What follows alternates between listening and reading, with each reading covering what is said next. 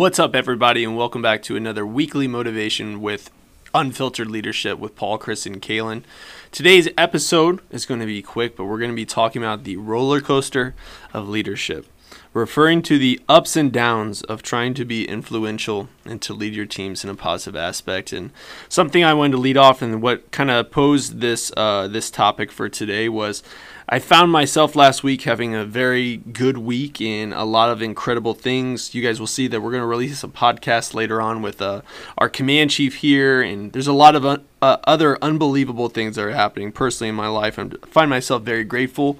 But at the end of the week, I got some um, some bad news of the loss of one of the members in my career field, and uh, my admin team had to take certain protocols on another business that I run, and I found myself kind of observing my week and seeing that there was a lot of ups and downs, a lot of roller coasters, and uh, I think that's important for us to be able to observe and kind of, as we lay our heads down and reflect and put our boots up every single week or every night, it's important for us as growing leaders to realize the roller coaster that we endure sometimes because many times we let a lot of the energy of our battery out and we have damaged ourselves, but on top of that, we haven't emotionally prepared for everything that's going to happen every week.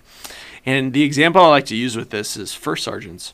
First sergeants are those that are in the human resource type of arena. I mean, they are probably one of the perfect examples of what it is to be on this roller coaster of leadership or influence where sometimes you have to deliver bad news sometimes you're the uh, the messenger of incredible news and it takes a big toll on us sometimes and um, it comes with a lot of resiliency, a lot of preparation, being structured as a person that wants to be influential, and kind of always planning your days out of how you want to attack your day. I use that term carpe diem. Um, but to be able to do certain things and uh, to really analyze, but also prepare the next day that you've maybe exhausted a lot of your batteries, but it's always, always there's an opportunity to recharge, to reset, and to prepare for what's next. But it's hard sometimes. You know, those that want to be influential and that really enjoy leading people, it can be very difficult to go through the roller coaster because you're not always going up. There are going to be downfalls, and the rest of the team here, Chris and Paul, are going to share sometimes what it's like to go down and how to prevent that. Paul, over to you, sir.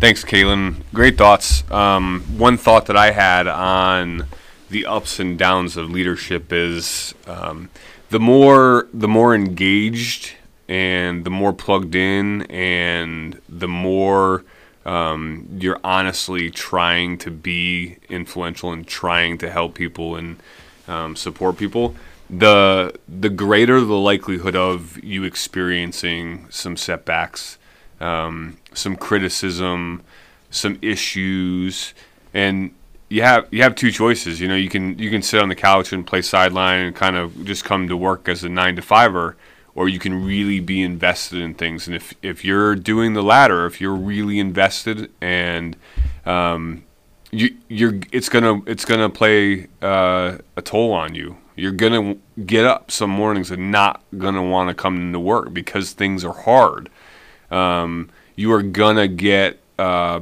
involved in situations that are difficult, right? They're gonna they're gonna start to come find you more frequently. That's because potentially you're doing things right. So I would encourage you to look at when when things like that are happening.